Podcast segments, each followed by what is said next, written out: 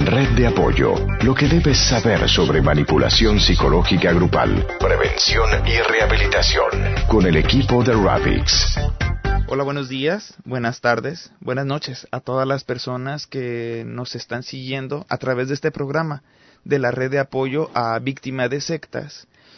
Y en este programa vamos a tener a Erika. Ella perteneció a una organización, a una secta destructiva llamada Misión Carismática Internacional o G12. Esta, esta organización eh, nace en Colombia, de ahí pues se ha esparcido a varios países, incluso fuera del continente americano, y decimos que es eh, una secta destructiva porque la forma de captación, la forma de someter psicológicamente a los individuos para exigirles dinero y toda la todo el estrés que les causa a ellos es lo que la convertiría en un movimiento destructivo, una secta destructiva.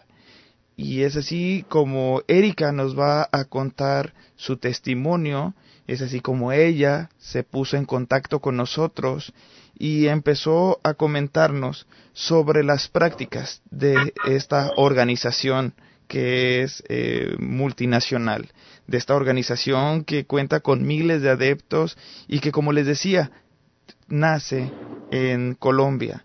Eh, durante el programa conmigo va a estar también haciendo preguntas nuestra presidenta de la red de apoyo, Mirna García, profesional de la salud pública con grado en ciencias médicas, consejera psicológica y orientadora. Y bueno, Erika, muchas gracias por comunicarte con nosotros. Saludos, un gusto, Erika. Bueno, gracias, gracias, gracias a ustedes, gracias Ulises, gracias Mirna eh, por estar aquí hoy, bueno, por la oportunidad también que me da de poder eh, compartir mi testimonio con, con ustedes y con todos los oyentes, con todas las personas que hasta ahora nos escuchan. ¿Cuántos años duraste dentro de la misión carismática internacional, OG12? 12 años. 12 años. Durante esos 12 años, eh, ¿cómo fue que fuiste percibiendo que no estabas en una en un grupo religioso de, estos que en verdad buscan un acercamiento con Dios, que buscan eh, que las personas eh, no solamente tengan un acercamiento con Dios, sino también con las demás personas que los rodean. ¿Cuándo te diste cuenta que no estabas en eso? Bueno, porque empecé a ver muchas cosas que eran contradictorias, empecé a ver eh, el dolor, el dolor que le causaban a otra gente, y que por ende yo tenía que callar. Entonces, de alguna manera eso fue lo que me envió como una señal de alerta, porque cuando ellos empiezan a invitarte, la invitación primaria que hacen, o la primera que, que, te invitan es a un lugar llamado célula, que es generalmente en una casa. Entonces ahí empiezan a invitarte y tú eres la persona más importante del planeta ahí empiezan como a inducirte con el fin de llevarte a un encuentro, ¿no? Entonces, eh, cuando ya haces eso de ir a la célula y luego al encuentro, es como que ahí empiezan a buscar que tu vida gire en torno a la iglesia o a la denominación como tal y ya de repente no tienes tiempo para compartir en familia, ya entonces ya no tienes tiempo para estar en los cumpleaños de tu familia, ya no hay tiempo para reuniones familiares. De pronto puedes, puede pasar varios tiempos sin que te veas con tus padres porque llegas muy tarde debido a las reuniones a las que debes o debes asistir. ¿Podrías decir cuándo fue que comenzaste, Erika, a entrar? ¿En qué edad? Bueno, yo tenía 14 años. Eh, tenía 14, empecé a ir a una, como les decía, a una, a una célula y luego fue a un encuentro y pues a esa edad les quedaba muy fácil este inducirme pues también por la edad, ¿no? Pues era como más fácil que me convencieran de muchas cosas. sin tus papás, ¿verdad? Sí, sin mis papás. Ah, bueno, a mi mamá también, yo vivía con mi mamá y a ella también la, la invitaron en algún momento porque pues a uno le dice, ¿no? Que debe también involucrar a la familia, pero es entre comillas, porque si la familia le dice, bueno, pero comparte el tiempo con nosotros, pero la mamá le dice, bueno, oye, pero quédate hoy conmigo, es el Día de la Madre, o mira, es mi cumpleaños, eh, no porque debes estar en una reunión y primero es el ministerio y el servicio a Dios es primero y tienes que estar ahí.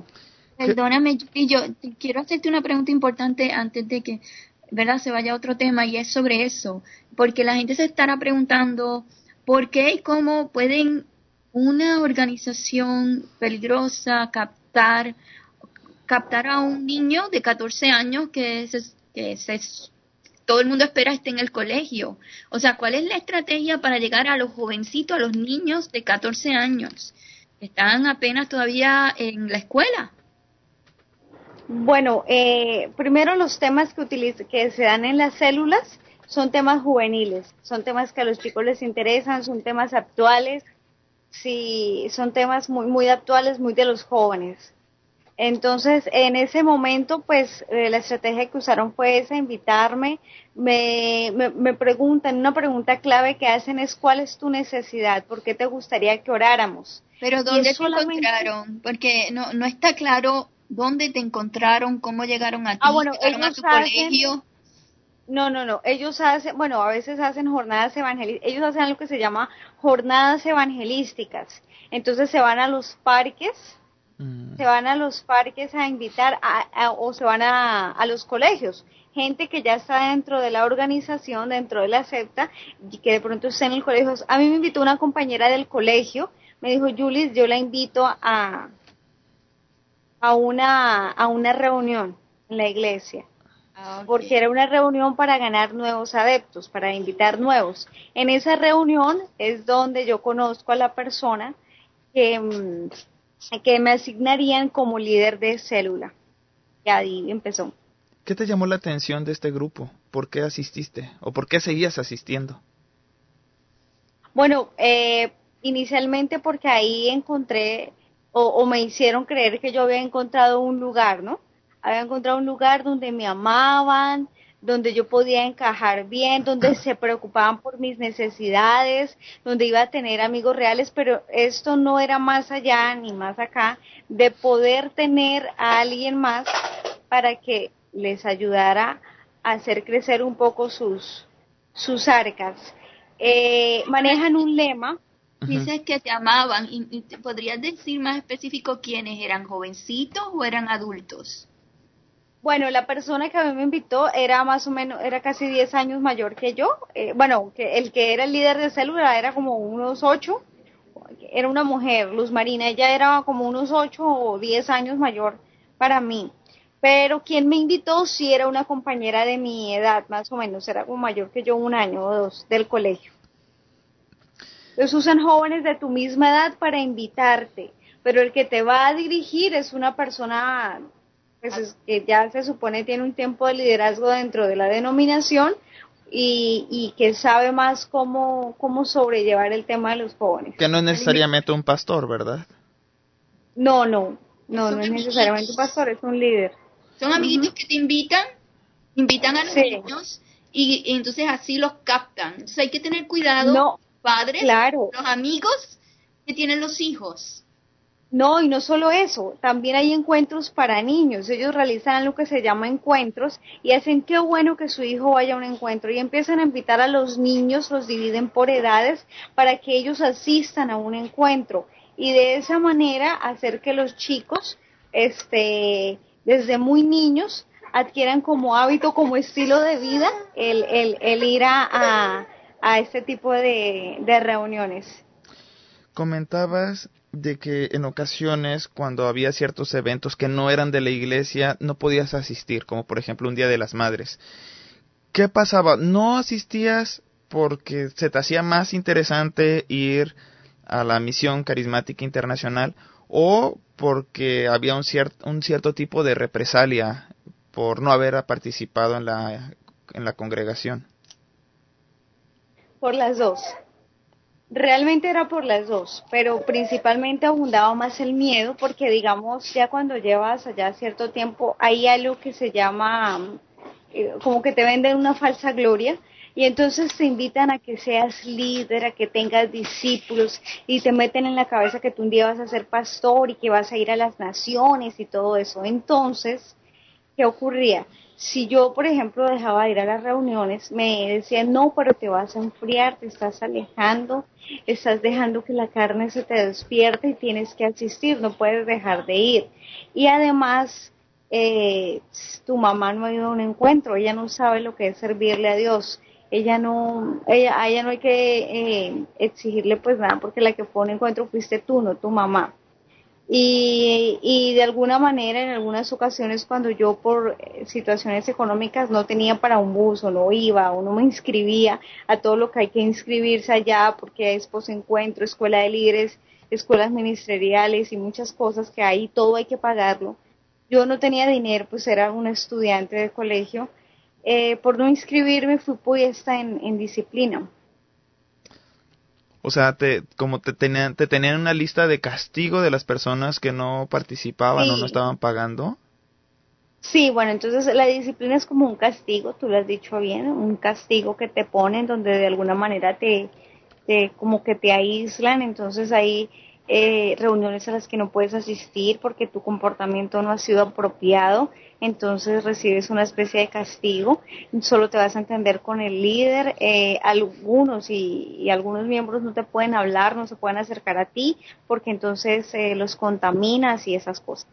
Ok, una pregunta, porque hasta ahora me, pensando en lo que podría pensar alguien que escucha, ¿no? Diría, pero hasta ahora si la niña está en asuntos religiosos, asistiendo a una organización donde le están hablando de Dios, eh, aunque tengan todo este tipo de reglas muy estrictas, pues no tiene nada de malo. ¿Tú podrías destacar en qué, cuál es el daño provocado, cómo te afectaron la vida, cómo te hicieron, o sea, cuál fue el sufrimiento o el trauma que desarrollaste, si alguno? Bueno, hay varios no es solo uno. el primero de ellos es que te ponen a competir con la gente que está ahí contigo. ¿Por qué? Porque allá manejan un sistema y es que eh, eh, debes pertenecer a un equipo de 12. Debes hacer parte de un equipo de 12. Y para estar dentro de un equipo de 12 tienes que esforzarte. Y no hay nada más destructivo o no hay algo que te destruya más en cuanto al libre desarrollo de la personalidad que esas cosas. Eh, como que te ponen a competir con el otro, entonces el que es tu amigo y tu consiervo, como se le llama ya, de repente si él cumplió la meta y tú no, eh, te expones a que no hagas parte del equipo. Tienes que esforzarte, tienes que cumplir las metas y no es solamente las metas de llevar la gente a los encuentros, no es solo esa meta, son también metas financieras que te ponen y todas las metas las debes cumplir y si no las cumples al pie de la letra por lo menos acercarte a ellas, pero te ponen a competir para que hagas parte del equipo de, de los 12 para que estés en los 12 principales de cada líder. ¿Cuáles son las consecuencias, las consecuencias negativas de eso? Más allá de más allá de la competencia es el tema de la frustración que te genera, el estrés, la depresión que esto genera, se siente uno que no sirve, maltrata la autoestima. Entonces, esa es, esa es una de las cosas. ¿cómo, te la maltratan? Bueno, porque te lleva a pensar que no, que no sirves, que no te va bien, que nada lo haces bien, que no eres realmente una persona valiosa, o te llevan a pensar que estás pecando, que algo estás haciendo mal, como que eres tan, tan, tan que no estás en santidad, ¿no? Que es como las cosas que le dicen a, uno ya, no estás en santidad, estás pecando, algo tienes ahí escondido, acuérdate lo que pasó con Acán y bueno, y te citan versos bíblicos donde te manipulan y te dicen, mira cómo Dios destruyó a este hombre porque tenía escondido su pecado, cosas así. Más allá de eso, eh, he escuchado, o sea, o podrías explicar si cómo afectan tus estudios también, por ejemplo, hay en muchos casos tuve, por ejemplo, que pedir, eh, por ejemplo, tenía que pedir permiso para, para estudiar o para quedarme fuera de una casa o para pinturarme el cabello, para todo tenía que pedir permiso. Entonces, cuando se trataba de estudiar, por ejemplo, en mi caso, yo nunca pude hacer una carrera profesional porque no me dieron permiso para estudiar, porque me decían, bueno, y el, y el ministerio y las células, ¿y cómo vas a hacer? ¿Y quién se va a hacer cargo de eso si tú te vas a estudiar? Porque al estilo de los... Entonces, no, entonces no te dan, no te, no te permiten estudiar porque tú tienes que estar ahí, ahí siendo como un empleado gratis, de alguna manera, dedicando tu tiempo, haciendo las cosas para las, para lo que ellos dicen. Cuando Entonces, no, no, ah. no se puede superar uno económicamente si no tienes profesión y sin embargo trabajas para otros que se vuelven multimillonarios, sí o no. Sí, claro, pero claro que sí. Alguna vez escuché, estando ahí mismo, me enteré, no, el pastor César Castellanos, que es el gran Dios de la misión carismática, dijo el pastor allá de la iglesia, dijo, ay, me alegra cuando Dios lo bendice, ahora tuvo una bendición nueva y es que pudo comprar su propio avión. ¿Y tú pasando hambre? Sí, sí, sí, sí. sí. Incluso, hablando de la cuestión económica, hablando de la cuestión económica, desde los 14 años que tú fue cuando te involucraste con este grupo, ya se te exigían cuotas, ¿verdad? Es lo que me estabas comentando. Sí, claro, desde el primer momento. Desde que tú vas a la célula te piden ofrenda. ¿Cuál es, qué es lo que exigen de dinero? O es, bueno, una ofrenda le entiendo que es una donación voluntaria, ¿no? Sí, es una donación voluntaria. Inicialmente es una donación voluntaria, pero por ejemplo te empiezan a manipular diciéndote, te citan textos bíblicos, pero Dios ama al dador alegre, pero David dio de todo su tesoro, pero mira, Ana oró y Ana dio esta ofrenda y te van citando muchos textos bíblicos donde habla de gente que dio ofrendas y que Dios los bendijo y que si, tú vas a una consejería pedir una guía, algún consejo y dices que estás mal económicamente, te preguntan, ¿y tú diezmas? ¿Tú pactas? ¿Tú ofrendas? ¿Tú das primicias? ¿Tú das semillas? ¿Tú cumples con tus pactos? Porque lo que se pide está por encima del diezmo no es solo el diezmo, es dar una primicia, que porque lo primero le, corresponde a Dios, es dar semillas, que es como que tú das una ofrenda por un propósito específico, entonces yo siembro esta cantidad para luego obtener esto. Entonces todo está por encima. Este es un pacto para construir nuestro templo, que será el templo de ustedes. Pero sí, para todo, eso, no es así. y encima no podías estudiar. Ah, Encima no podía estudiar porque nunca me dieron el permiso. Todas las veces que, que pedí el permiso me decían, ¿y la célula? ¿Y el ministerio? ¿Y sus discípulos? ¿Cómo vas a estudiar? ¿Quién se va a hacer cargo de eso? O sea, yo como empleada gratis no me podía ir. O sea, tu vida frustrada, tus ilusiones, tus metas, tus Exactamente, te frustran completamente con tus sueños. Los exhibían. Frustrada totalmente. Los exhibían ah, poniendo sus nombres a lo mejor en listas de los que no daban donaciones o los que no iban constantemente a la congregación. ¿Los exhibían de esa forma? No, no, pero sí hacían distinción. ¿Cómo lo noté?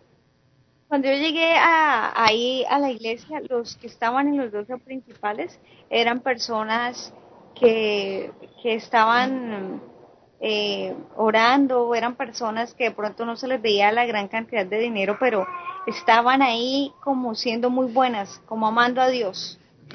Y, y luego de repente todos ellos fueron empezaron a ser quitados y empezaron a poner personas que estaban de pronto recién llegadas, pero tenían dinero.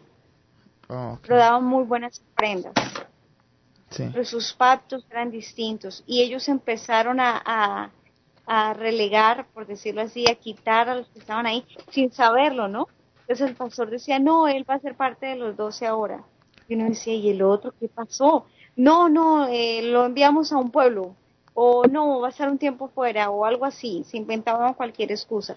El hecho es que salían porque de pronto su nivel financiero no era tan bueno como el, como el de el de la persona que acababa de llegar. ¿Y a dónde iban a dar esas personas que salían? ¿O los sacaban de la congregación? Algunos, algunos se iban de la congregación porque estaban en desacuerdo del, de la manera en la que estaban operando ya donde todo es netamente financiero, donde el Dios es el dinero. Mira, tú pierdes demasiado tiempo de calidad tiempo de compartir en familia, ¿no? Tiempo de muchas cosas por estar ahí y yo creo que es por ese afán de, de figurar, de que eres el líder, de que tienes gente bajo tu dominio, personas que entre comillas se te someten, personas que están ahí creyéndose líderes porque están ahí cumpliendo un propósito, sirviéndole a Dios que es lo que más de pronto ponen en tu cabeza, es que le estás sirviendo a Dios, cuando realmente lo que están haciendo contigo es usándote para hacer agrandar las arcas del que está arriba. Dicen que arriba en el sentido de del director, ¿no? De todo lo que es el G12. Dicen que esta organización funciona como un multinivel. De hecho, el nombre G12 eh, tiene que ver con eso. Eh, e incluso el líder y fundador César, Castellano, durante un viaje a Corea del Sur, conoce a un pastor que tiene en su iglesia más de un millón de miembros y este pastor funcionaba por células, las cuales imita César Castellano para ponerlo en práctica dentro de su primera iglesia que se llamaba Misión Carismática Internacional para después darle paso a lo que se conocería en 1986 como G12, es decir, células de 12 miembros los cuales están liderados por una persona, pero cada miembro puede aspirar a tener su propio grupo de 12 y así como ir ganando puntos para ser líder de esta congregación. Así lo entiendo. ¿Estoy en lo correcto? Así es, tal cual y es de tipo multinivel, tú lo has dicho, esa es su estructura porque es que tú tienes los 12, sus 12, los 12 traen 12 serían 144, los 144 traen 12 y serían 1728, los 1728 traen 12 o tienen sus 12 y ellos serían 20.736 que sería la cuarta generación. Un aspecto bien importante de eso que me gustaría que trajeras y le añadieras a todo esto es eh, cómo se siente y cuál es la mayor motivación que se genera, o sea, cuál es el mayor atractivo que se genera en esos primeros dos, esa ilusión, por qué es tan llamativo, por qué es tan fuerte esa necesidad, ese deseo de alcanzar a convertirte en líder G12 entre esos primeros 12 debajo de César Castellano. Bueno, realmente eh, se imagina uno, se imagina uno que es por el tema de, bueno, que te dejan pararte a predicar allá, el respeto que te ganas de toda la denominación por estar ahí, como que la gente te admira, te respeta, porque eres de los doce. Ese es como el principal motivo. O sea, es como un estatus social, económico. Es que hay iglesias donde, por ejemplo, la de Bogotá, la de Bogotá, a los 12 de César Castellanos ahí en Bogotá, tengo entendido que les pagan muy bien. Sí, tengo entendido que ellos se ganan más de 20 millones de pesos mensuales. Eso es un muy buen sueldo aquí en Colombia. Dentro, del mundo nuestro, de las personas que viven en el mundo social civil, ¿no? Eh, sí, pero por se reconoce, se reconoce, por ejemplo, o sea, podría ser un atractivo el estatus social. Por ejemplo, una persona que se presenta como embajador de una nación o un político destacado o una persona pues que tiene una muchas empresas, millonario, pues esos adquieren un estatus social económico alto y reciben gran respeto social, admiración.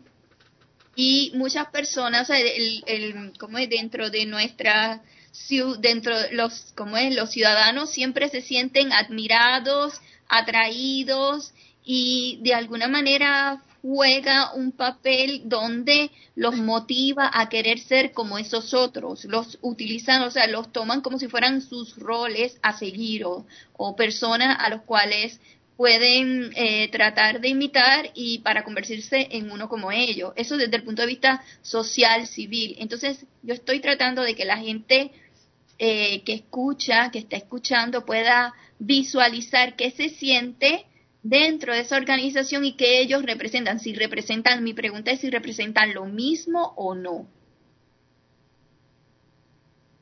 Exactamente, exactamente, sí, representa exactamente lo mismo porque es así, es el respeto, es que es de los doce, porque también de alguna manera se vuelve embajador de esa iglesia en la cual pertenece al equipo de doce. Le, ceden posiciones especiales, por ejemplo, si entran en un salón, todo el mundo se para, si la persona hay que hacer una cena, se le hace una cena especial, le dan las primeras sillas, o sea, en los banquetes, los tratan como reyes, así es. Bueno, no es tan así, pues de pronto se hará con el pastor, eh, con el pastor principal, pero con el resto de personas no, no, no es así. Los G12 no, ellos no son tan atractivos, los líderes, sí. líderes G12 pues sí son atractivos, pero que se pongan de pie y aplaudan cuando ellos van a entrar y eso no lo hacen. Pero sí hay que, hay que respetarlos mucho, no se les puede cuestionar en lo que dicen, lo que el líder dice es y punto, lo que si el líder dijo hay que hacer esto se hace, sí porque el líder aunque se equivoque Dios lo respalda y esas cosas. ¿Y cómo tú te veías frente a esos G12? Tú como persona, que no eras una de las de, la, de los 12 bueno, yo eh, en cuanto a todas las cosas que uno veía y, le, y leía y todo lo demás, yo me bueno, ante ellos yo los veía y los respetaba. Los respetaba mucho porque... ¿Te sentías menos? ¿Te sentías igual? Sí, sí, claro, se sentía menos, sí. Sí, esa es la tendencia. ¿No los mirabas, Además que, ¿no los mirabas por encima de ti o sí? Ellos, pues ellos, ellos, ellos tienen una apariencia de piedad fingida y aparentan ser carismáticos y saludables y todo lo demás. Pero pues realmente uno se da cuenta que todo, absolutamente todo va en pro de metas y de metas financieras y de metas en números en cuanto a gente y todas estas cosas. Yo un día vi un episodio, por ejemplo, y es con alguien, por, mi hermana, la que era mi líder en ese momento, ella le, le, la hizo que se arrodillara a pedirme perdón por un error que ella había cometido. Y de pronto fue, eh, fue una de las cosas más, como dice uno, como más... Eh, impresionante. Bueno, sí, impresionante pero fue una cosa como muy eh, en extremo incómoda y dolorosa como de mucha impotencia. muy alta, muy grande y por sí, pero de mucha impotencia, fue un momento de mucha impotencia, porque yo ya había intentado, sí, porque yo ya había intentado de pronto decir cosas, de hecho le dije a ella en algún momento cosas y me maldijo diciéndome que yo era una rebelde, eso me dijo una cantidad de cosas por, por haberle dicho. Yo como les dije al inicio fui puesta fui puesta en disciplina varias veces o castigada no no una vez sino varias. Y, y, por lo mismo, porque a veces yo decía, yo, pero no, pero entonces tú cómo te atreves a cuestionar. Pero no quedó claro algo, no quedó claro lo que acabas de contar, o sea, ella te insulta bien fuertemente y la obligan a arrodillarse frente a ti a pedirte perdón. Vamos a un corte.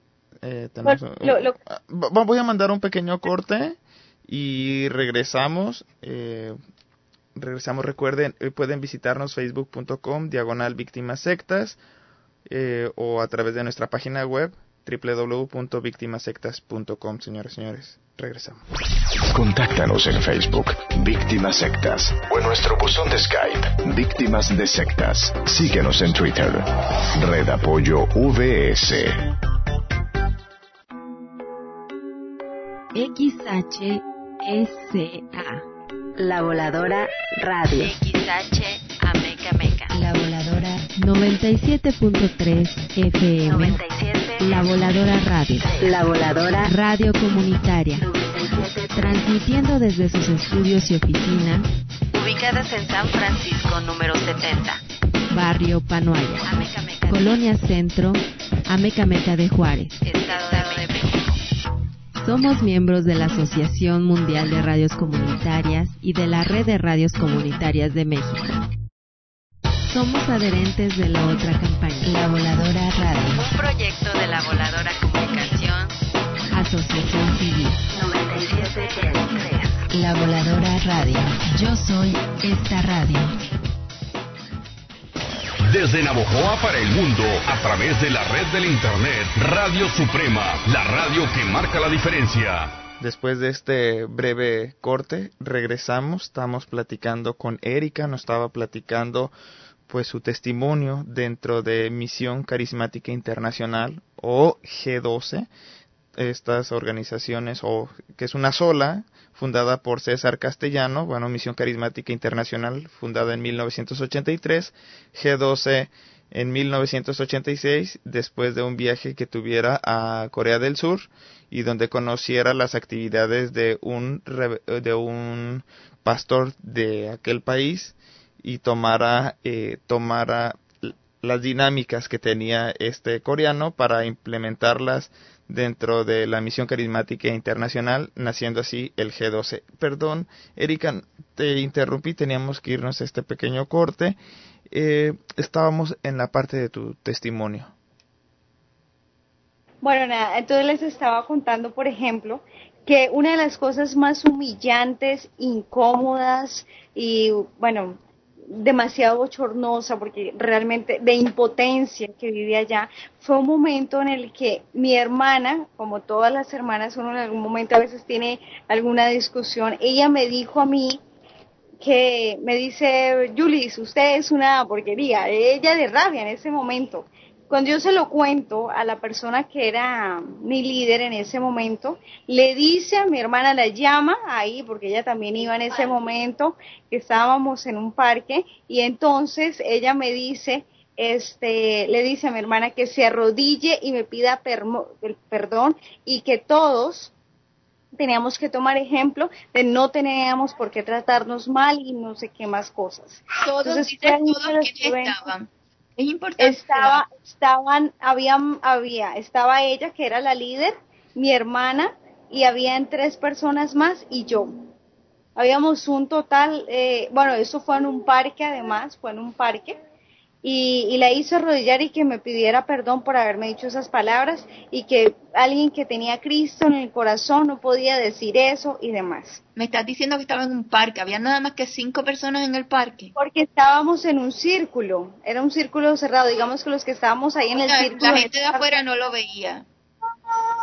Pues yo honestamente creo que sí, más de una persona de fuera, se, claro que, que tuvo que haber visto la escena, pero en el momento puedo decir que los testigos principales eran los que estaban ahí, porque las demás personas estaban algunos en patines y otros demás, pero eso fue en un lugar público. Y por supuesto que la gente que estaba afuera, algunos de ellos tuvieron que haberlo visto y fue muy, pero muy humillante. A, mí lo que me llama mucho la atención de esta de este grupo es la parte de cómo someten a los individuos para sacarles todo el dinero. Es una parte donde tenemos reportes de que se les exprime lo más que se puede a las personas que incluso aunque no tengan los recursos suficientes, aunque digamos que estén en un estatus bajo, en un estatus de, de, pobreza, aún así se, se les exige cantidades de dinero. Incluso a quienes critican esta parte de los lavados de, del dinero Ah, hubo unos pastores que hicieron un video donde denunciando, se llama en, YouTube, está el video, se llama La manipulación de la secta G12, donde no solamente hablan del dinero que se les exige a los adeptos, sino incluso llegan a denunciar de lavado de dinero a, la, a esta agrupación. Ese video publicado el 17 de septiembre del 2013. ¿Qué sucedió con estos pastores? Fueron golpeados, por, por individuos que al parecer presuntamente eran de Misión Carismática Internacional o G12. Pueden, pueden... Ajá. Bueno, de eso se dijeron demasiadas cosas. Eh, para ese momento todavía, bueno, yo todavía tenía algún vínculo con ellos, ya no estaba tan directamente, y, la versión que tengo fue la que se manejó allá, pero realmente sí sé que han sido acusados de lavado de activos. Colombia es un país donde el narcotráfico ha tenido muchísima fuerza y donde mucha gente de alguna manera a través del narcotráfico hizo dinero. Entonces, lavando activos y todo lo demás, se dice que también incluso Misión Carismática en algún momento recibió dinero de, de estos grupos insurgentes, ¿no? Y de personas que se enriquecieron de manera ilícita. El tema es que ya el dinero es demasiado importante para ellos porque el estatus de vida que se dan los pastores es muy alto. Entonces eso lo deben pagar los feligreses. Ellos tienen escoltas y, y, escoltas abultados, o sea, no es una escolta ni dos. Cada hijo tiene su escolta y si tienen nietos, pues sus nietos también tienen escoltas. Entonces es, es, un tema de dinero que se maneja ya increíble. Eso es una de las cosas que más deteriora tu cercanía con ellos, porque te sientes realmente muy menos, es muy humillante. Ellos son bien agrandados, los pastores, sus hijos, eh, los doce, eh, o sea, son bien agrandados, ¿no? Bien, bien agrandados, entonces tú ahí te sientes como una cucaracha, como que no eres nadie, eres igual hijo de Dios y eso ellos lo predican en el púlpito, pero tú también sabes que no les puedes hablar de tú a tú porque les estás tocando el manto, porque eres muy igualado, cuando realmente, pues sí, uno sabe que Dios lo hizo porque eso ellos lo predican, pero es muy, muy humillante todo el tiempo. Y a propósito de eso mismo que estás hablando, eh, es importante, o sea, y me voy desde tanto lo económico que acaba de mencionar Ulises como lo que tú mencionaste de tu hermana, que fue humillada, dices que fue un acto muy humillante. ¿Qué es lo que lleva? Y esto es lo que la gente siempre se pregunta. ¿Qué es lo que lleva o los llevaba? ¿Qué tú sentías que era lo que te empujaba, te obligaba a desde cubriendo inclusive desde la perspectiva de tu hermana, ¿qué le empujó a ella a arrodillarse y obedecer? ¿Y qué te empujaba, te empujaba a ti? ¿Qué te hacía, qué te hacía sentir obligada a trabajar para conseguir dinero para ellos en contra de tu propio bienestar, porque estás expresando que tú vivías en condiciones de pobreza y sin embargo trabajabas para producir dinero para entregárselos a ellos, que eran personas no tan solo pudientes ya, eran personas ricas, millonarias, según lo que tú estás expresando. Una persona que tiene avión tiene bastante, tiene que tener muchísimos miles para poderse comprar un avión, ¿no? Pero claro que sí, además que él de hecho se radicó, él es colombiano junto con toda su familia, pero se fue a vivir a Miami. Y pues allá vive y, vive muy bien, cada una de sus hijas pues vive en una mansión y él tiene su propio avión allá, debido pues a, cómo le ha ido bien con, ese tema. ¿Qué, ¿Qué motiva, por ejemplo, el temor que te, que te meten en la cabeza, el temor que te que te ponen ahí de que si tú no obedeces estás desobedeciendo a Dios. Que si tú no obedeces estás en rebeldía y la rebeldía es un demonio. Entonces hay que hacerte liberación, que es algo que hacen en los encuentros. Y bueno, de eso dicen ellos que no se puede hablar porque tú en el encuentro haces un pacto de silencio donde lo que pasó en el encuentro allí se queda. ¿Sí?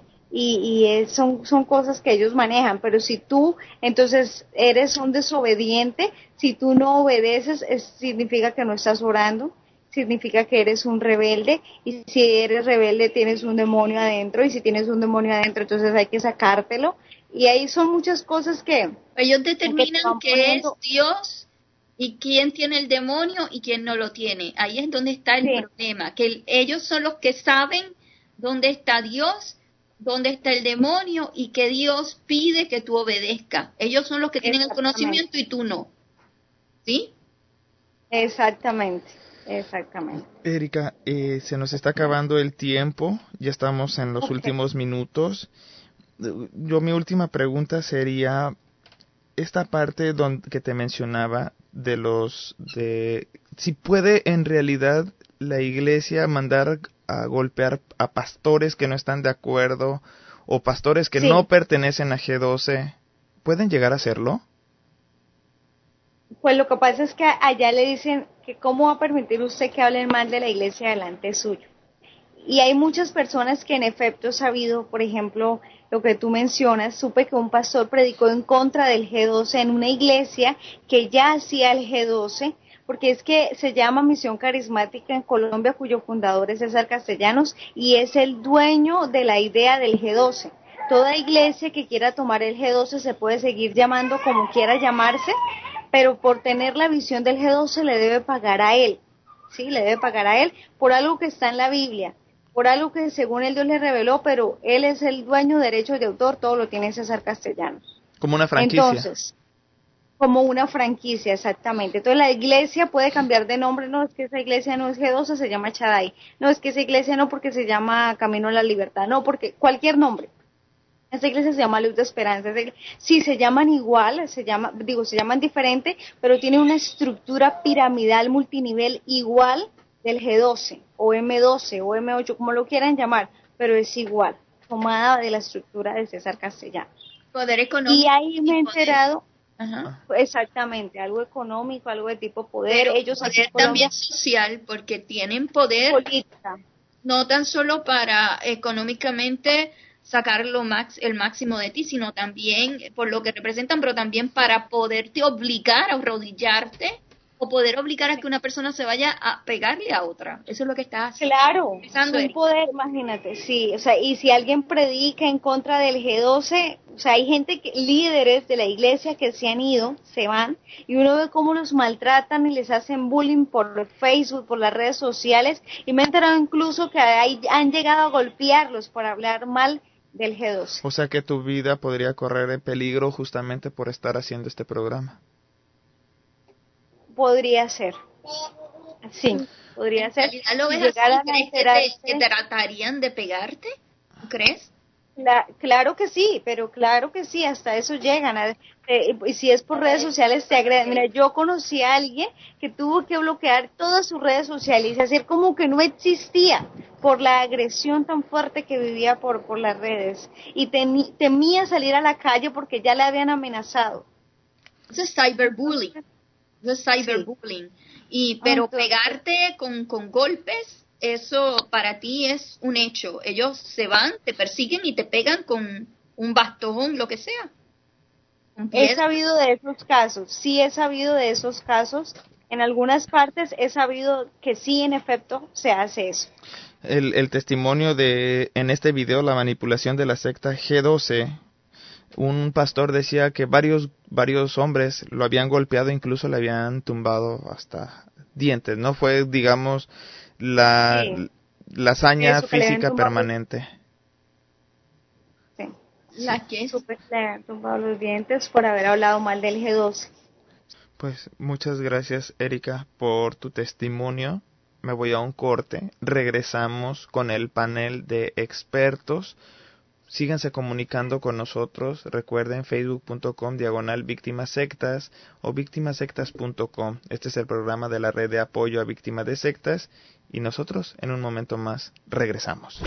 Contáctanos en Facebook, Víctimas Sectas, o en nuestro buzón de Skype, Víctimas de Sectas. Síguenos en Twitter, Red Apoyo VS. regresamos. Miren, sucedió algo interesante, impresionante. Justamente cuando estábamos despidiendo a Erika, llegó su hermana, su hermana Luisa. Y ella quiere extender lo que ha dicho Erika referente a lo vivido en el parque, lo vivido dentro de Misión Carismática Internacional o G12. Porque justamente la hermana de Erika también fue parte de esta de este culto destructivo. Hola Luisa, muy buenas tardes, noches. ¿Cómo te encuentras? Muy buenas tardes, y muy bien. Estaba justamente cuando platicábamos con Erika, tú alcanzaste a escuchar parte del testimonio de lo que estaba dando tu hermana. ¿Podrías ex- eh, expandir un poco más eh, lo que Erika nos ha dicho? Eh, ¿Qué de todo? Bueno, lo vivido en el parque, parque. sí. Eh, sí, lo que pasa es que en esa, en esa época tan espantosa eh, ocurría algo y era que todo lo que a uno le ocurría en la vida, en el entorno, todo el líder lo tenía que saber. Porque el líder era de Dios y porque la respuesta que le daba a la vida de uno supuestamente era de parte de Dios. Entonces, si yo peleé con mi hermana, la líder tenía que saber y ella tenía que entrar y reprender y ella tenía que entrar y poner en disciplina, etcétera, etcétera, etcétera. Entonces, en esa ocasión yo tuve una discusión con mi hermana y yo le dije a ella una palabra que pa- en, Buca- en Bucaramanga, bueno, en muchas ciudades, es muy común y es la palabra porquería. ¿sí? Y fue algo que se me salió así, o sea, de la nada, como cuando tú saludas a alguien. Ella le contó a la líder y la líder en el parque me hizo arrodillarme. Ahora, si yo no lo hubiera hecho, entonces yo era una rebelde, yo tenía el chuki encima, entonces yo era, eh, tenía que entrar en disciplina. La disciplina muchas veces era un castigo que era que a usted nadie le habla, que a usted nadie lo mira, que a usted nadie lo saluda, que usted no lo determina nadie, usted no existe. Esa era la disciplina. Entonces, o yo hacía eso o era sometido a eso, que de cierta manera años atrás se llama bullying, le pusieron el nombre. Sí. Entonces, eso era una cosa impresionante. Allá eh, uno no se podía sentar al lado de un muchacho porque ya estaba poniendo en deseo la carne. Eh, si yo me ponía, digamos, un vestido y yo tenía 17 años, esa ropa no, porque eh, sus consiervos empiezan a mirarte y empiezas a despertarle la carne. eso era todo, todo así.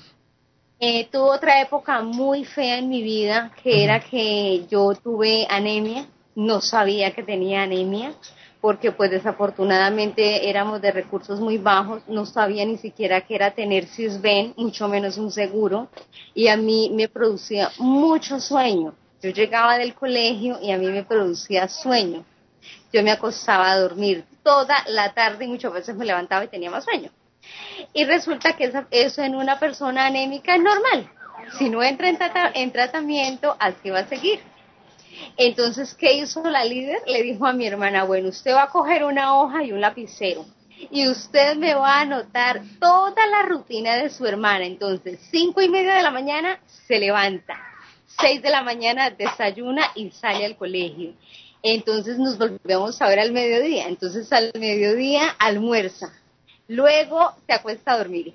Y toda, entonces se llegaba el sábado o el día de la cédula y ella tenía que entregarle la hoja con todo lo que yo había hecho, si yo fui a la tienda, si yo no fui a la tienda, si yo me vestí, si yo no me vestí, si yo saludé al amigo, si no saludé al amigo, si me dio por coger mi celular y hacer una llamada y si no, todo, todo, ella lo tenía que anotar todo.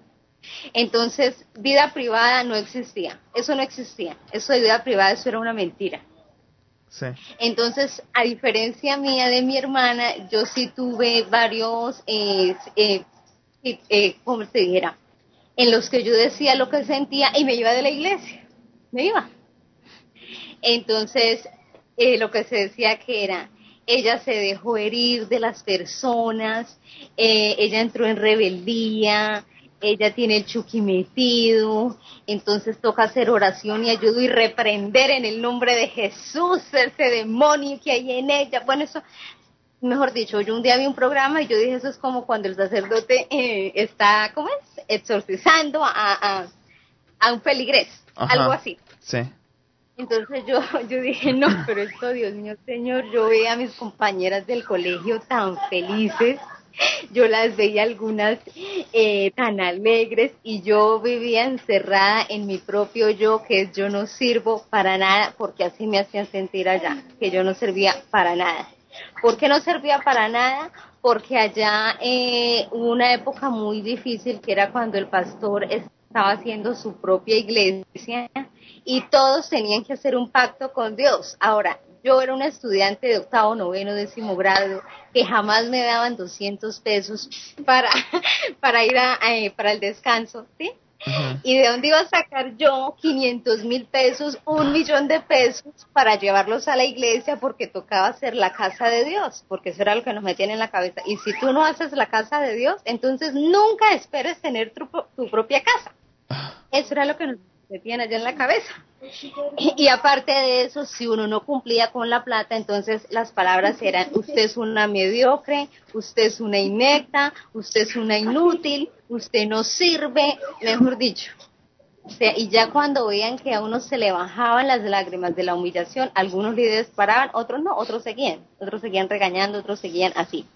Entonces, como es una iglesia aparentemente cristiana, ellos no usan las palabras del mundo, que son palabras eh, mucho más altas y más groseras, usaban palabras así. Sí. Y como me sentía yo, yo me sentía que no valía nada nada, nada. Aparte de eso, la poca plata que, eh, que entraba, porque en esa época yo vendí donas por la calle, Entonces, las ganancias de la venta de las donas todo eran para allá, porque ustedes no son generosas si no llevábamos el sobre con buena plata. Entonces, si uno no tenía plata para el bus, la líder me llegó en varias ocasiones a mi casa, me llevaba por allá a un, parque, a un sitio público y empezaba a regañarme y a regañarme y a decirme que eso no era ningún motivo para no ir, que uno no debía dejar de congregarse. Eso, mejor dicho, entonces yo dije, pero yo aquí veo es el signo pesos y si tú no tienes plata tú no vales nada. Porque eso sí, allá llega un empresario de, con los bolsillos llenos y falta la alfombra roja. Eso es lo que falta, la alfombra roja. Oh, wow. Entonces, estando yo también ya habiéndome retirado, escuché muchas cosas, como por ejemplo, en una ocasión eh, me contaron que me invitaron a algo que se llama Amway eh, que los productos de Amway, que no sé qué, yo dije, perfecto, resulta que en Amway está uno de los contadores de este señor César Castellanos. Sí. Y a él le hacen una pregunta, le dicen, Pastor César, en sus cuentas bancarias hay billones de pesos, billones, y cada vez hay más. ¿Por qué no crea empresas donde la gente de su iglesia, que es de muy bajos recursos, tenga una entrada financiera, es decir, genere empleo? Y el pastor dice, no, déjeme mi plata ahí, que yo miro qué hago con ella. Esa fue la respuesta de él. Mi plata, o sea, lo que quiere decir que nadie se la puede tocar ni mirar, lo, que, pero eso sí hay que mirar es el cielo de vida.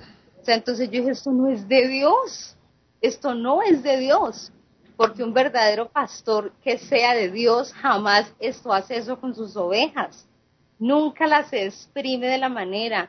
Tuve amigas que me decían, mi esposo gana un millón de pesos, mi esposo gana dos millones de pesos, no pagamos arriendo y desayunamos tinto con pan, almorzamos arroz maduro y huevo y en la noche tomamos agua panela y pan. ¿Por qué? Porque allá hay que sacar plata eh, para la ofrenda, para el diezmo, para la convención, eh, para la otra convención, para el otro seminario, para el siguiente seminario. ¿Cuánto cuesta? Cuesta 300, cuesta 400, más lo que tú vayas a consumir allá. Si tienes hijos te sale más caro porque es 400 cada uno y si no tienes la plata, entonces eres un rebelde, entonces no sirves para nada. Todo, todo se, se, eh, te enfrascas en, el dinero. Cuando dejaste el grupo, cuando dejaste el grupo, ¿tuviste alguna resaca, es decir, como alguna secuela donde tú te sentías vacía por haber dejado al grupo y con intenciones de regresar? Si fue así, ¿duró mucho o duró poco? Eh, lo que pasa es que yo me retiraba y luego ellos me envolvían y yo volvía. Eso lo hice como en tres ocasiones. No me arrepiento, la verdad, de haberlo hecho. ¿Por qué no me arrepiento? Porque es que yo salí de allá y usted no se ha visto cuando usted tiene un pájaro encerrado en una jaula por años. Y tú le abres la puerta a ese pájaro y sale volando y como que no se las cree que está volando. Así me pasó a mí. O sea, yo tenía mi plata y yo me compraba lo que yo quería, si yo quería una camisa, si yo quería arreglarme el cabello, si yo quería arreglarme las uñas, yo lo hacía. Estando allá no, no se podía hacer. Porque si uno se arreglaba, le, le decían, eh, dice, ¿por qué se está arreglando? ¿Es que le gusta algún muchacho? Renuncie, renuncie a ese muchacho que le guste, renuncie a esa persona que le gusta, de por Dios, yo me estoy arreglando para mí, no para otra persona.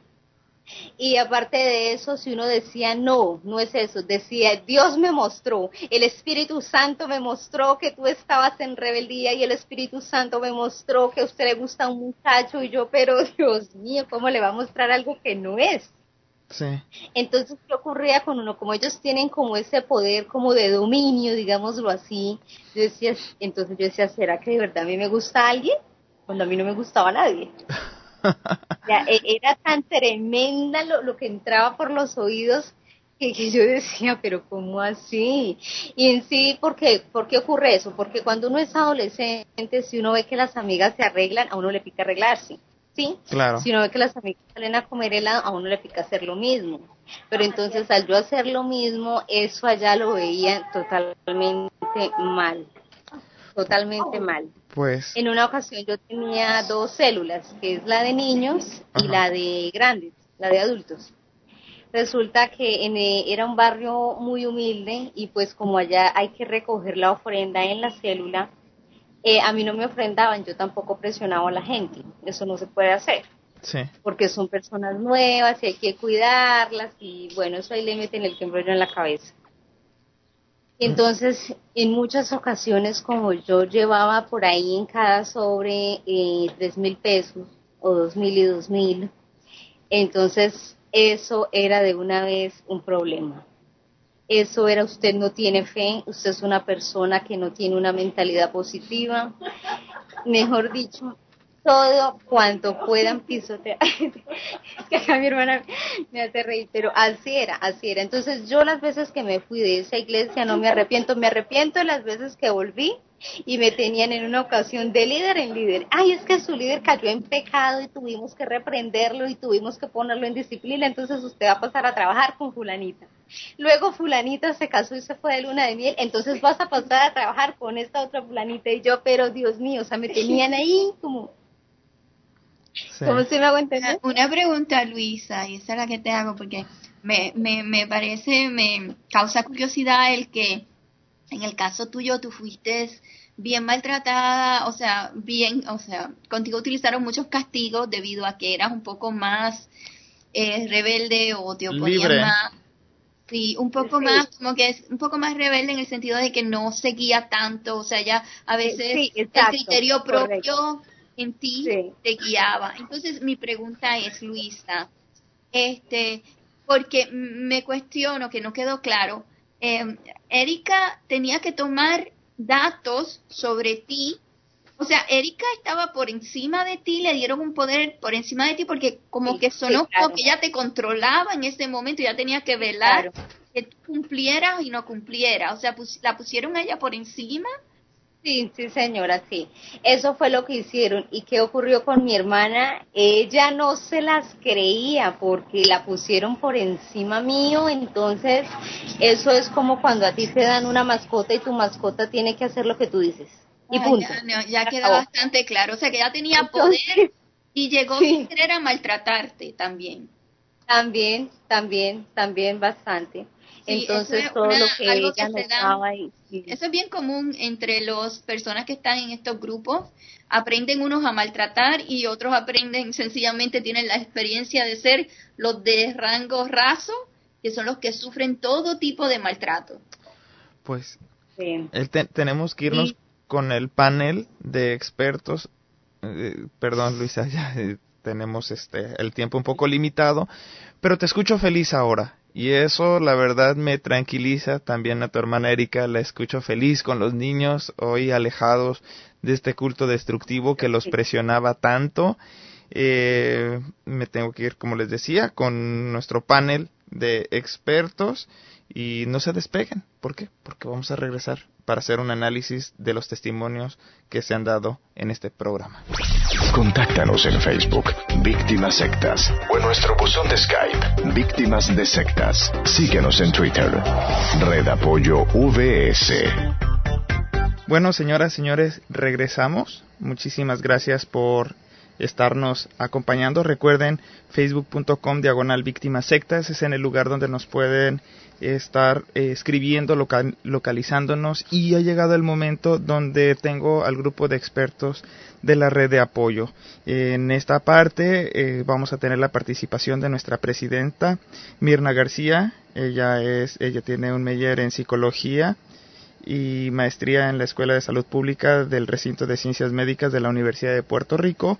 Eh, Verónica Mendoza Cox, licenciada en Ciencias de la Comunicación con especialización en Comunicación Organizacional. Y María Fernanda, ella es licenciada en Ciencias Sociales. Y su servidor Ulises Osaeta, antropólogo y periodista.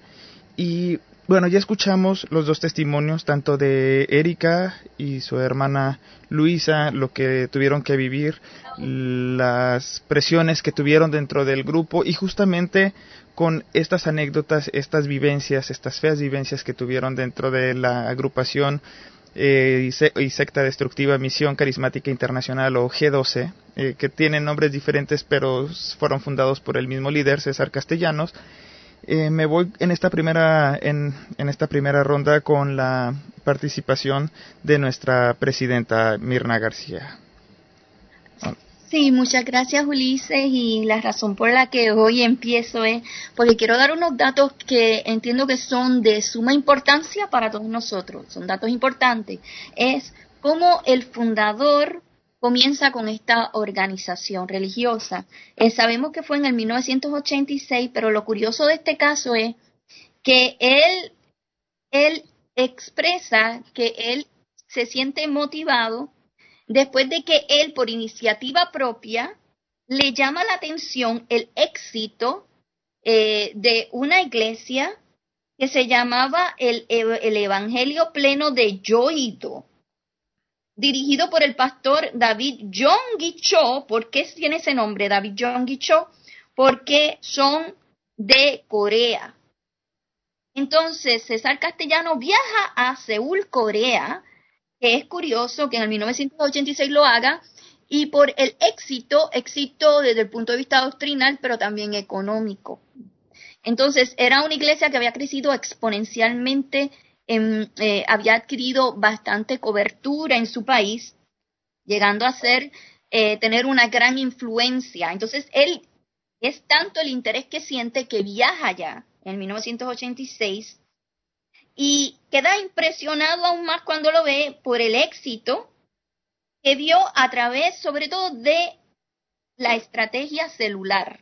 Por eso él habla de las células, de ahí viene todo lo que él trae sobre la organización, todo lo que él trae, él incorpora en la organización de él, donde todo se divide, todos los grupos se dividen, lo llama células. O sea, realmente viene de David Jonggi Cho, o sea, de, de Corea él lo copia, este patrón, este modelo, esta estrategia y este, él entonces, pero sin embargo, considera que es mucho más apelador, pero él dice que es que Dios se lo reveló, obviamente, bueno, según él dice que Dios se lo reveló, que el 12, que resulta mucho más apelador para los cristianos por ser 12 discípulos, eh, y por otro lado, eh, él también se da cuenta de que con 12 era mucho más que con 7, o sea, 12 discípulos que él preparara, los preparara como líderes, en vez de tener que estarle dando entrenar a todo un grupo, multitudes, él se encarga de preparar a 12 líderes, los convierte en pastores, y esos pastores ya ellos van a tener sus propios grupos, van a crear sus propios grupos. Claro, y los va dividiendo, esos grupos tienen que conseguir otros 12, pero lo de G12 en realidad eh, el líder le asigna un asistente. Ese asistente, cuando el líder llega a los 24, o sea, los duplica, las 24 eh, personas que va a, se convierte en pastor de 24 personas, prácticamente, cuando esta persona llega a conseguir 24 feligreses que se le unan, entonces se divide y el asistente se convierte en líder de la célula. Ocurre como, ocurre como, ocurriría en una célula cuando se divide en meiosis, ¿no? Ocurre una división celular, como le llaman células, claro, representa desde el punto de vista de la biología las células todas de nuestro cuerpo, de un organismo que componen, claro, y todo el funcionamiento de un organismo eh, requiere de todas las células unidas que funcionen y que tengan una función específica cada cual, pero desde ese punto de vista se utiliza la palabra G12. 12 también porque 12 por 12, 144 y ese número está en la Biblia por las tribus, etcétera. O sea, se menciona en diferentes lugares de la Biblia el número 144, ¿ve? De los que iban a ser salvados, eh, pues que eran los que iban a, eh, dentro, de, dentro de la doctrina cristiana, son, eh, hablan mucho de este tipo de número y entonces lo utiliza para llegar más a los cristianos. De hecho, él tiene un libro que se llama 144, la llave de la multiplicación, que él promueve. Entonces, hay otro dato importante que quiero mencionar, es lo efectivo que fue esta estrategia desde el punto de vista económico y desde el punto de vista de, desde el punto de vista de influencia para y, estrategia como para captar nuevos adeptos, nuevos feligreses, es tan y tan exitosa que se menciona, ¿ok? que su, este movimiento, que fue un, lo que se, se reconoce como un neopentecostalismo, porque es, eh, tiene una, eh, ¿cómo es? Es, es de tipo neopentecostal, el movimiento. Eh, para finales del 1991 contaba ya con 70 grupos, o sea, con 70 células. Y ya para el 1999 las células habían crecido hasta 20.000. Estamos hablando de que en bien pocos años, no eran ni 10 años. Entonces, sí, en las celebraciones, o sea, dicen que, que en el 1999 las células crecieron hasta 20.000 y llegaban a reunir inclusive para ese tiempo unas 45.000 personas y hoy día son unas más de 28.000 células. Entonces estamos hablando de que aquí por eso se explica el por qué hablan de que él era multi o multimillonario, billonario, hablan de cuentas donde él tenía billones, pero también otro dato importante es que desde el ellos le interesó mucho la política y hacer buenas conexiones políticas, especialmente en Colombia, trae buenos resultados, ¿no? Bueno, desde el 1992 hasta el 1994 la esposa de Castellano fue una senadora de la República de Colombia. Y César Castellano fue elegido en el 1998 como representante a la Cámara por Bogotá con el aval del Partido Nacional Cristiano. En todos los países tener buenas conexiones a nivel político es de importancia, pero sabemos muy bien que hay países donde este tipo de beneficio es de gran peso. Pero aunque esto ocurre en todos los países, tener buenas conexiones y en todo el mundo donde tú tienes buenas conexiones, pues tienes buenos, vas a obtener buenos resultados. Esto quería traerlo eh, a la mesa porque explica en grande y son datos que nos explican el por qué este hombre ha llegado a alcanzar tanto porque este hombre ha logrado tanto a nivel económico y cómo es que puede influenciar a las personas para que lo sigan. A través de todo lo que las muchachas nos explicaron, nos explicaron puntos importantes que yo sé que quiero conversar y compartir con todos los panelistas. Uno es el punto de que destruyen la estima de la persona que entra, haciéndolo sentir culpable. Les mencionan mucho, eh, él enfatiza mucho en la culpa por causa de la pobreza un punto bien, bien importante. O sea, ellos dan, em, ellos dan muchas charlas sobre la maldición de la pobreza, sobre cómo tú salir de la pobreza, sobre la maldición hereditaria, de por qué, por eso es que tú andas tan mal. Eh, y entonces los llena de esa ilusión de que ellos pueden ser, porque equiparan, al igual que el movimiento de Corea, equiparan lo que es los beneficios económicos con los beneficios espirituales. Y hablan y equiparan la salvación del alma y la voluntad de Dios con la prosperidad material y financiera. Pero hay un punto que yo también quisiera que todos trajéramos y que discutiéramos, y es el punto también de la parte, la parte del milagro. Cómo esto se convierte en atractivo, lo llena de la ilusión a estas personas frustradas estas personas, personas que van, se, van sintiendo frustradas por todo el tipo de trato que reciben, según lo que nos explicaron Erika y Luisa, el trato que reciben es un trato pues bastante denigrante donde hay que respetar a los que a los de a todos los pastores los G12 los que tienen ese el nivel los que han adquirido y han alcanzado el nivel G de, de para como para convertirse en uno de los 12 y, sin embargo, a todas las personas que no cumplen, no obedecen, no siguen al pie de la letra, pues son castigados, son humillados en público, son humillados delante de todos, les tratan como que no sirven para nada, como lo que hemos escuchado. Pero es importante traer el punto de cómo los mantienen ilusionados con la esperanza en vivo de que lo van a lograr y es a través de la ilusión del milagro, y el milagro es, como una mágico, lo presentan como un tipo de estrategia mágica, desde el punto de vista de que lo único tiene, son, consiste de tres pasos básicos. Uno, que tú visualizas el milagro, o sea, tú, tú lo que tienes que visualizar es lo que tú deseas. Uno, es el primer paso. Dos, tú lo expresas con la, una palabra, lo expresas con autoridad, de que eso se te va a dar. Y tres, es sencillamente por haberlo expresado va a ocurrir. Entonces, bajo, bajo esos tres pasos, que es como un hada cadabra, ¿verdad? unas palabras así mágicas, todo se te va a dar. Y con esa ilusión, las personas comienzan a creer y así los atrapan con este ganchito, con esa carnada. Entonces, sí, disculpen, esto es lo que quisiera traer primero en la, a la mesa para que todo el panel lo discutamos con el panel en, en coordinación y también eh, también considerando todo el testimonio que hemos escuchado, porque esto lo he obtenido, estos datos lo, se obtienen fácilmente a través del Internet, toda esta información. En Internet me refiero a Wikipedia, información, datos. De periódicos. Exacto, periódicos, etcétera. Eh, muchas gracias, Presidenta. Eh, licenciada Verónica. Dos, este, pues primero que nada, esto que has puesto tú también, Mirna, en relación a, los antecedentes de dónde surge la idea de, castellanos de, hacer crecer este emporio, porque realmente al final de cuentas el fin último que él persiguió, disfrazado de dar una idea de una vida de prosperidad, de espiritualidad, de hacer el bien, ¿no? de crecer interiormente, de tener paz. Realmente bajo eso se escondía la verdadera intención de este hombre, ¿no? Que ha sido crecer un emporio, hacer crecer un emporio comercial, donde el beneficiado eh, fuese él, ¿no?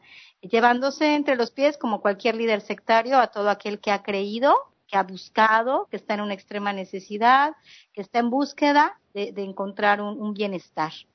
Em, a mí me, llama mucho la atención, primero que nada, lo que decías tú sobre el milagro, que es bien interesante, cómo, cómo manejar las emociones de las personas, cómo hacerles creer que tienen un contacto con Dios, ¿no? Yo recuerdo perfectamente la secta que, que a mí me, me tocó estudiar a profundidad por, por muchas razones, ¿no? Que hacía algo parecido, ¿no? Era una, una, el, el enfócate, el, el Dios cree y te puedes pedir a través de imágenes, el, como, el, como el lenguaje es imperfecto, Fíjate lo que, lo que decía. El lenguaje es imperfecto. La forma en la que tú te tienes que comunicar con Dios es a través de imágenes. Lo mismo que dice Castellano. Visualiza. ¿No? Lo mismo que por ahí dicen de, un libro que hablan del secreto, ¿no? Visualiza. Después decreta. O sea, no sé si ustedes han escuchado este término, pero a mí cada vez lo escucho más en, en diferentes cultos y con diferentes personas, es decreta. Tú decretas, o sea, Dios va a hacer lo que tú quieras, ¿no? Entonces, pensar, visualizar, decretar y lo demás es creer que va a suceder. Y yo me pregunto, de todos los que han estado con, el señor Castellanos, ¿quién se ha vuelto próspero? Y te garantizo que todos son esclavos, maldecidos por esta parte que él dice de la pobreza, maldecidos aparte por si se llegaron a enfermar ante tanto estrés, ¿no? Y cargan con maldición, con pobreza y con enfermedad. Entonces, el haber entrado a G12 no solo sirvió para eso. Esa era la primera parte, ¿no? El entender que este modelo lo utilizan muchas sectas. Él le puso G12, en donde yo conocía que era la misión de la Virgen del Pozo, era G7, multiplicado por 7 por 7 hasta que llegaras a 56, pero finalmente era lo mismo. El sistema de control igual. Tenían un sistema que se llamaba este tu C20, así le llamaban, C20. Es más o menos lo que le hicieron hacer a, Erika con, con, con, con su hermana, con Luisa. Exactamente lo mismo. Tú tenías que poner a dónde te movías desde que te despertabas, si te cambiabas a tu casa, si ibas a la escuela, si de ahí pasabas a la iglesia, si regresabas al súper. Cada vez que tú te movías, manejabas por internet, por medio de claves, un cambio diario. Y eso había una persona que tenía un, como donde llegaba toda esa información y reportaba de cada uno quién se estaba reportando. Porque según esto era para tu seguridad, por si se venía el, día este anaranjado, ¿no? O sea, cuando ya iba a llegar el apocalipsis, te pudieran encontrar rápido y te fueras con ellos y a ti no te tocara la chamuscada. Les estoy hablando en serio, ¿eh? Entonces, esto que, que hace él que es una manera de control, porque no es otra cosa, no tiene otro fin último más que controlarte, oprimirte, lo hacen muchas sectas de diversas maneras, pero llevan esa misma forma. Saber que todo el tiempo te están viendo.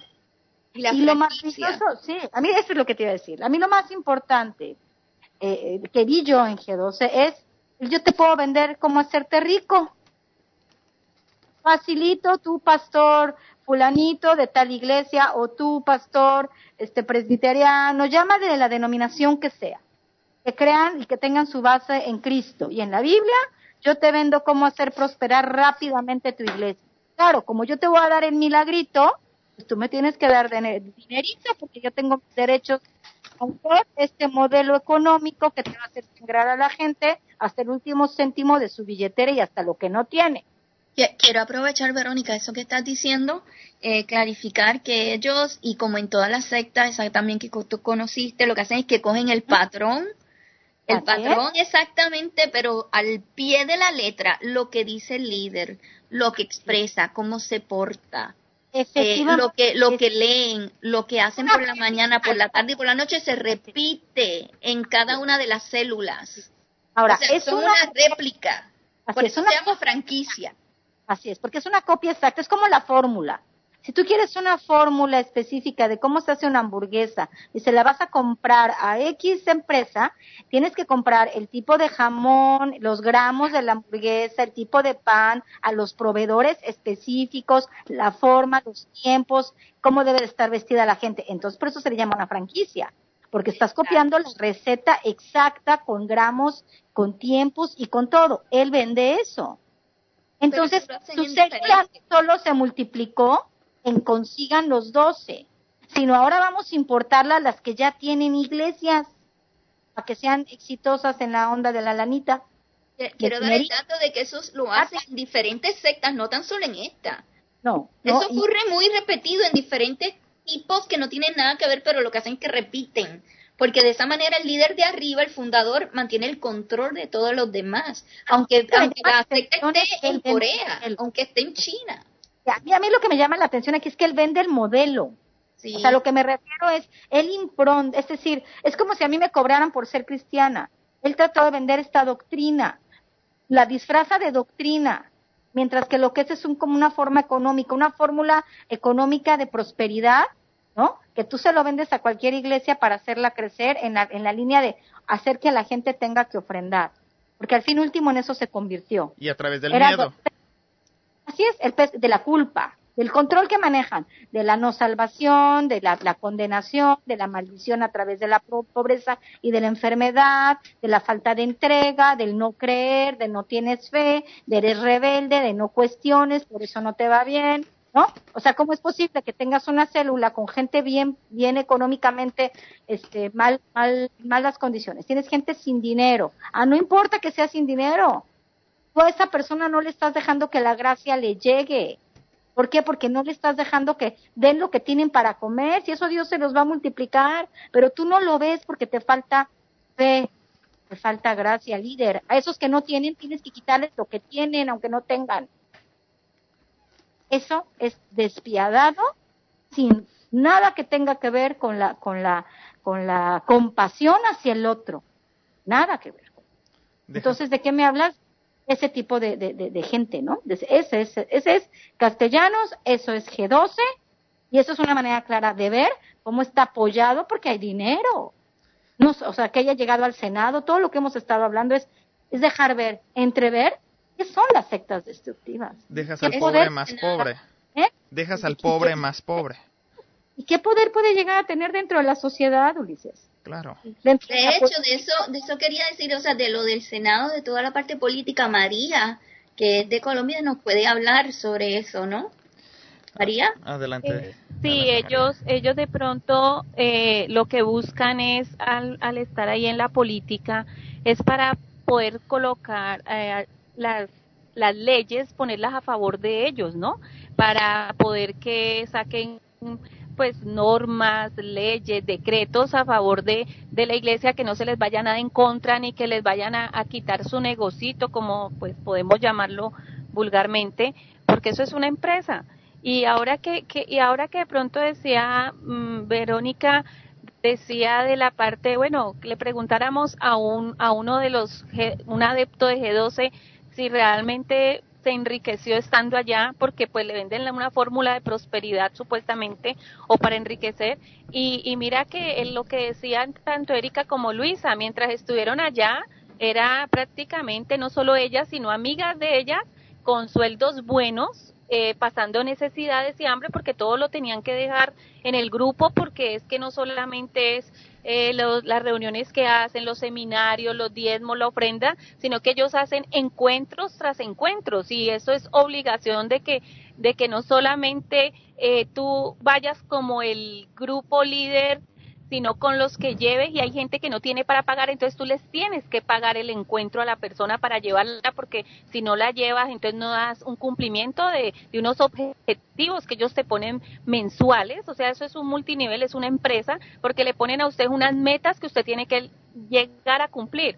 ¿Y eso qué hace? Pues la persona que que es pobre, pues queda más pobre. Y el que llegó con dinero, pues a veces sale absolutamente sin nada, porque sí, sí hemos escuchado aquí en Colombia muchos, muchos testimonios, muchas pues malas noticias realmente sobre gente que, que ha quedado muy mal y ha, entregado todo, ha entregado sus negocios, sus viviendas, sus vehículos, ha entregado todo este tipo de agrupaciones porque como decías ahora, no solamente son ellos, son aquellos que han comprado también ese modelo y siguen que están haciendo lo mismo. Eso ahora es un, es un negocio realmente eh, aprovechándose de la fe de la gente y de la necesidad.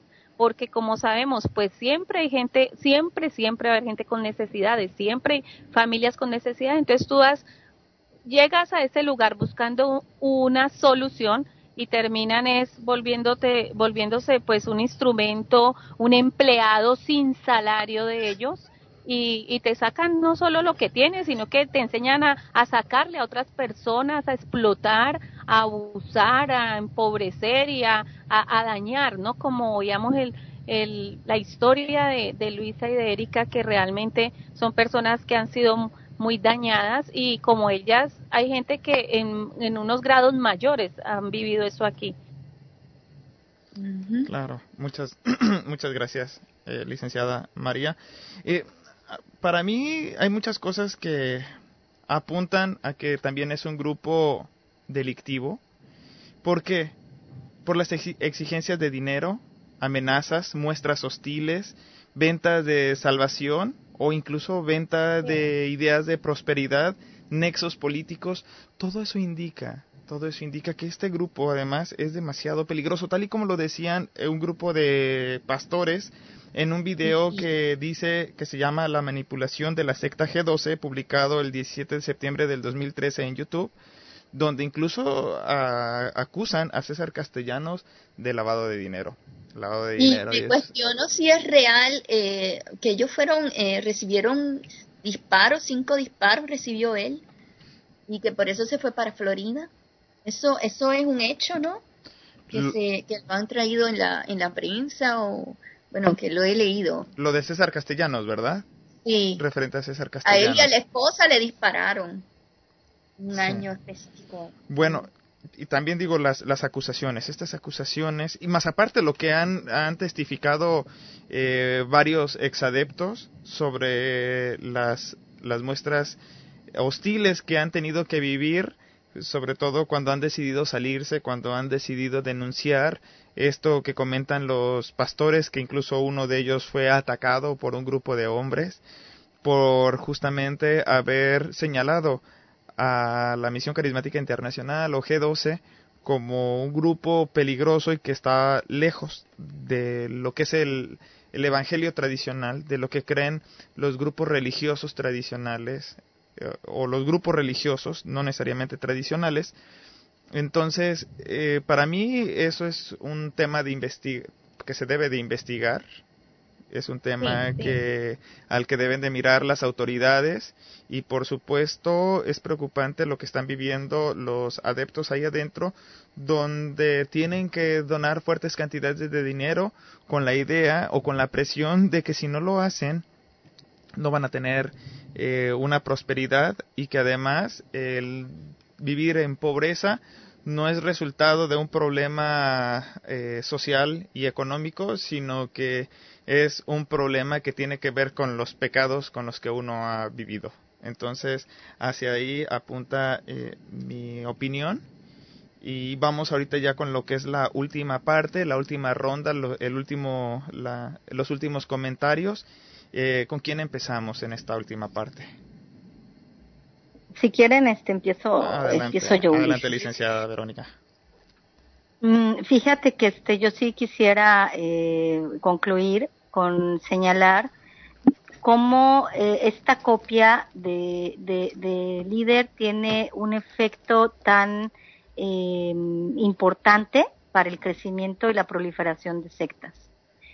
Si nosotros analizamos, todo está en la copia exacta. Eh, ¿Cómo es posible que puedan engañar independientemente del lugar en donde estén, porque empiezan en Colombia y terminan en, México, ¿no? Este, con diferentes circunstancias y teniendo éxito en todas partes. A lo mejor comienzan en Alemania y tienen repercusión en Estados Unidos. ¿Y qué, a qué quiero llegar con esto? La imitación y el ejemplo finalmente exacto de un líder sectario es, eh, eh ¿cómo explicar? En detrimento de la misma sociedad, ¿no? el, no, el, minimizar el poder que ha podido tener castellanos. Fíjate, ¿no? a tener que tener miedo de que puedan llegar a golpearte, que puedan llegar a acabar hasta con tu vida, porque déjate tú la golpiza, sino que es gente que ya eh, fanatizada, pensando que lo hace por Dios, en el nombre de Dios, cuántas barbaridades no se han cometido. Sigue sucediendo en el siglo XXI. Y esto es poner atención a que existe gente manipuladora que continuamente va a buscar y está al acecho de ganar dinero fácil, de conseguir sus propios bienes, de poder, sed de poder y económico, porque imagínate, este hombre ya tiene billones y sigue ganando. Y, se atreve a decir, no se metan con mis cuentas, esas déjenmelas a mí. Gente sin corazón, sin compasión. Y donde lo más triste, volviendo a Erika, volviendo a Luisa, jovencitas de 14 años. Que vieron truncados sueños, llenas de frustración, limitadas, con culpa. ¿Qué está haciendo y cuál es el deber de la sociedad ante esto? La red tiene esa misión, el denunciar a través de la concientización. No podemos pararlos desde hacer una cacería de brujas y acabar con los grupos. Pero el hablarlo, el tener este tipo de espacios como el que tenemos ahorita en el programa, es lo que, lo que nos va a ayudar a que la sociedad abra los ojos. Claro. Castellanos hay en potencia y se hacen y se forjan. G12 nos ha demostrado lo que puede llegar a ser. De uno, hablar de cuántos miles ya de células, de personas. Entonces, es importante que la gente se comunique, es importante que se escuchen estos, estos programas, los pasen a, la gente, a las personas, porque ahora estamos hablando de esto, pero ahora ya eh, el coaching coercitivo, a cada, yo, yo lo veo todos los días, a cada rato te regalan panfletos de ven, cambia tu vida, ya no sabes ni qué creer, cuáles son buenos y cuáles no, cuáles verdaderamente vienen con una buena intención y cuáles no y uno que conoce el tema, imagínate, la gente que no tiene ni idea cae fácilmente tratando de solucionar sus problemas. Entonces, es a lo que yo, el llamado es, hablen a la gente, aunque no sean personas que están dentro de sectas, comuníquense a las personas, hagan de la, de, de, del quinto medio, como se dice, ¿no? De las redes, ¿no? Un instrumento para que muchos se enteren y se empiece a concientizar de que el fenómeno sectario es algo que vivimos que es real y que cualquiera está susceptible de poder ser lastimado por él.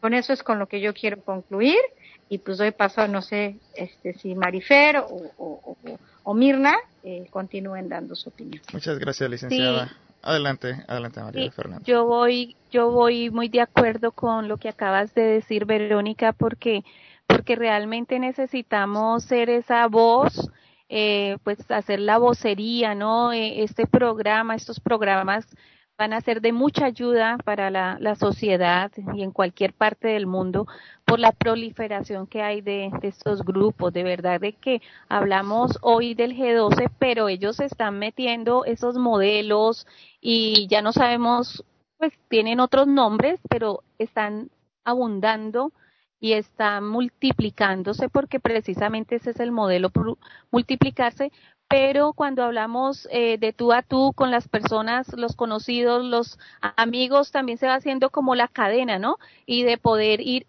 de ir informando y también con datos tan precisos como los que dio la doctora Mirna, como, como la información clara, eh, concisa, real, eh, que la gente empiece a mirar y a comparar lo que está viviendo como un adepto que es y, lo que está sufriendo y empiece a mirar de que esto no es de que lo quieren engañar, ni como decían ahora Erika y, Luisa, no, es que se les metió el Chucky o el demonio, no, es que realmente se den cuenta que se están manipulando, los están explotando, los están destruyendo, empobreciendo y, y ante todo dañando la familia, que, que es el núcleo de la sociedad, que, que es nosotros por, por velar por las familias, por la unidad, por la por el amor en medio de las familias y lo que hacen es separar eh, y, y ahora eso es un, un negocio que realmente está está proliferando porque porque los vemos a ellos cada vez con más poder adquisitivo al punto de que llegan al gobierno como